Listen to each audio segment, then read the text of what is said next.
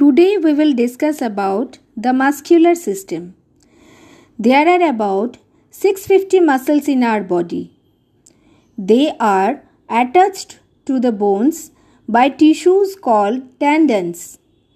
These muscles together form the muscular system. Muscles are always present in pairs and they work in pairs. They contract and relax to make our joints move. When one muscle contracts, the other relaxes. This allows us to perform various actions and movements. They take turns to pull on the bones at the joints. The movement of the lower arm is dependent on a pair of muscles in the upper arm. They are called biceps and triceps. When we lift our arms, the biceps relax and triceps contract.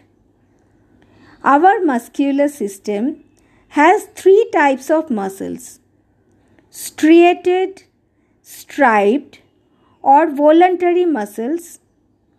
The second is smooth muscles, and the third type is the cardiac muscles. First, we will discuss about the striated muscles. These muscles are in our control. These are also called skeletal muscles as they are joined to the bones and help to move our joints. As they have stripes on them, they are also called striped muscles. They allow us to move our hands, legs, and other body parts. The second type of muscle is known as smooth muscles. We have no control over these over the movement of these muscles, so these are known as involuntary muscles also. They are present in most of the internal organs of our body they work on their own and only the brain and spinal cord control them. They are found in our stomach, intestine, and also in blood vessels. The third type of muscle is known as the cardiac muscle.